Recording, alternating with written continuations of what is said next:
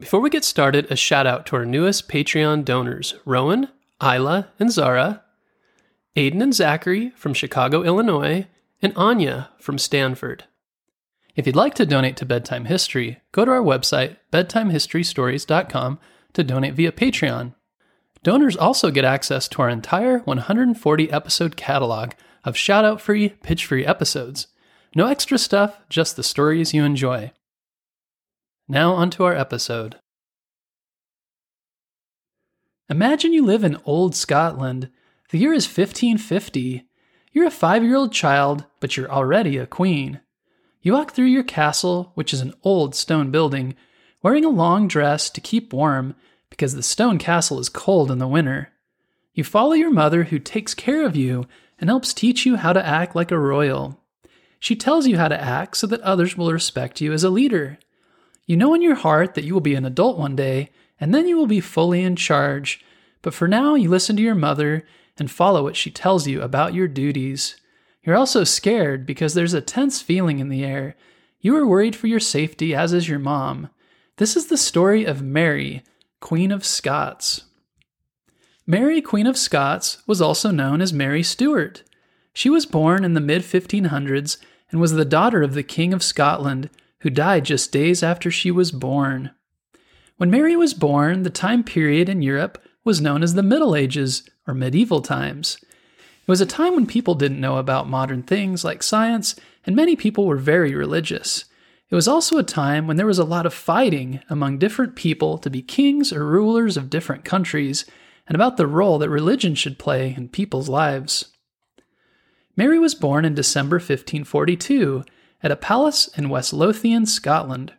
Her father was King James V of Scotland, and her mother's name was Mary of Guise. Baby Mary was only six days old when her father died, making her the new Queen of Scotland. You may have heard of a king that lived around this time, King Henry VIII.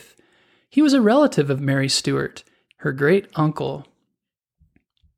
Because Mary was only a baby when she became Queen of Scotland, her great uncle, Henry VIII, said that he would act as a ruler in her place until Mary was old enough to take on the role. At the time, Henry VIII was the King of England.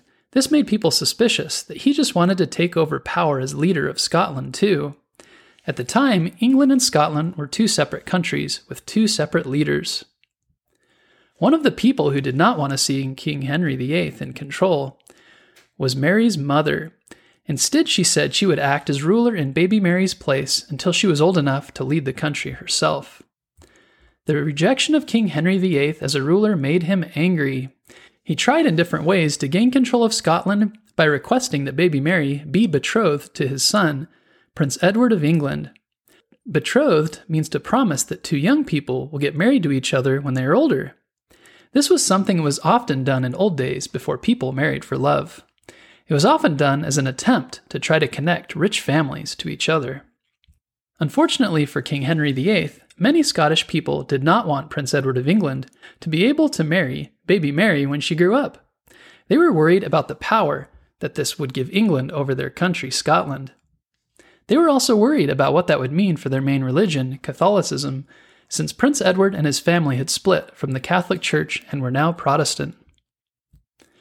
King Henry VIII was very angry about the rejection of his son as the future husband of baby Mary, so he ordered that his English army should attack Scotland. To protect little Mary from these attacks, Mary was sent to live in France with the royal family. Mary was five years old when she went to live with the French royal family, including the French king named Henry II and his wife, Catherine de' Medicis. Mary grew up in a very luxurious palace, which means that it was fancy and had everything that a child could want. Instead of being betrothed to Prince Edward of England, Mary's family instead decided to promise or betroth her to the French prince Francis II, who was also a young child like her when she first came to live in France. Mary and Francis grew up as friends in the French palace. Mary had a great childhood.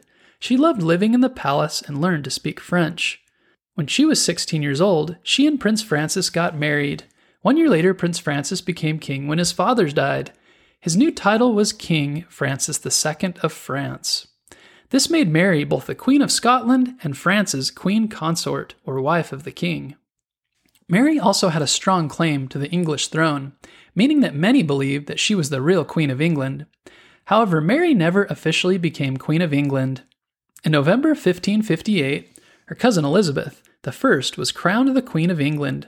She was always concerned about Mary and the fact that some people thought she was the real Queen of England. Unfortunately, this role didn't last long. Francis developed an ear infection about a year after he became king, and because they didn't have the medicine they do today, he passed away. This left Mary as a widow at only 18 years old as well. After Francis's death, Mary decided to return to Scotland. She was now fully an adult, and it felt safer for her to return and live in her home country. However, things were different in Scotland since she had last lived there. During the time she was away, her mom had become very close with a man named John Knox. He had become powerful by using their friendship to gain power in the Scottish royal family, and he had a lot of influence or control over others. One of the things that John Knox had done was convinced her mom to change the official religion of Scotland from Catholicism to Protestantism. But Mary had grown up in France, where she was raised a Catholic. Mary decided to be a ruler that created a feeling of religious tolerance in Scotland. This means that she told her people that they should try to all accept each other's differences and live together in peace, even though they had different religions. In 1565, when Mary was 23, she married again, this time to Henry Stuart, Earl of Darnley, her cousin. Some people were mad about their marriage, including Mary's cousin, Elizabeth Tudor. Elizabeth was the daughter of King Henry VIII, and she was the acting Queen of England.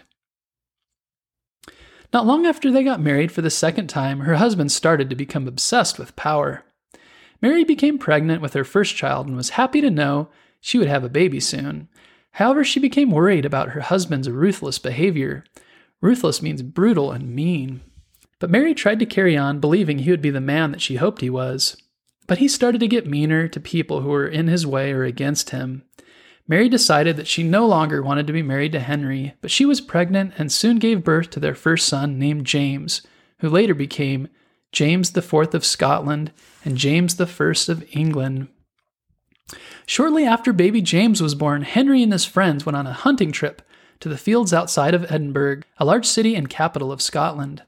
While he was on the trip, there was a mysterious explosion that struck, and Henry died.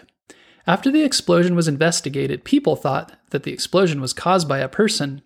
Some suspected that it may have been done on Mary's orders or by her friend, James Hepburn, but no one ever really knew for sure. Three months later, Mary got married again. This time, her husband turned out to be James Hepburn, Earl of Bothwell. Many people were upset about their marriage. They thought that James Hepburn was only interested in becoming king. They also were mad at Mary for getting married so quickly, and people started to suspect that maybe she was involved in her second husband's death.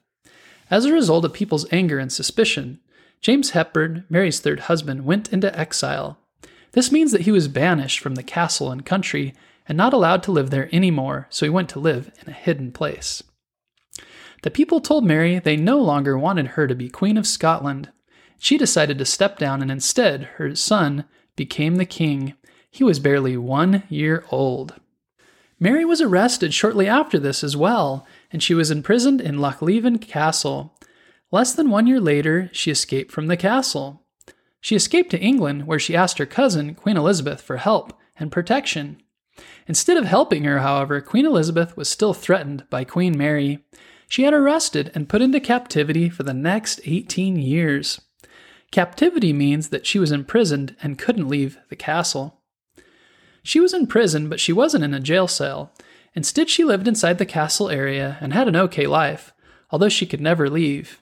Elizabeth tried to treat her cousin somewhat well, even though she wouldn't let her go. In 1586, when Queen Mary was 43 years old, she started writing letters with someone who said they would help her escape. The same person was plotting to kill Queen Elizabeth.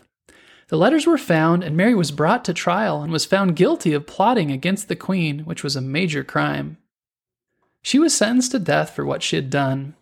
After she passed away, Mary's son James became King James in 1587. Even now, hundreds of years after Mary died, many people continue to be very interested in her life. There are many movies made about her.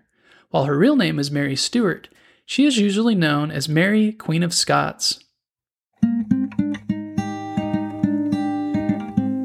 Can learn a lot from Mary's life, including resilience, duty, and tolerance. And we can also learn a lot from this period of time, both good and bad. For example, we can admire the things that Mary did, becoming queen at a very young age, and learning to become a strong ruler, and persisting through three marriages and the anger of people, as well as imprisonment for 18 years. We can also see that the way people fought for power back then caused problems. People used violence and hurt each other to get what they wanted. We can feel lucky that our society has progressed since then, and we have learned to be more peaceful in many ways.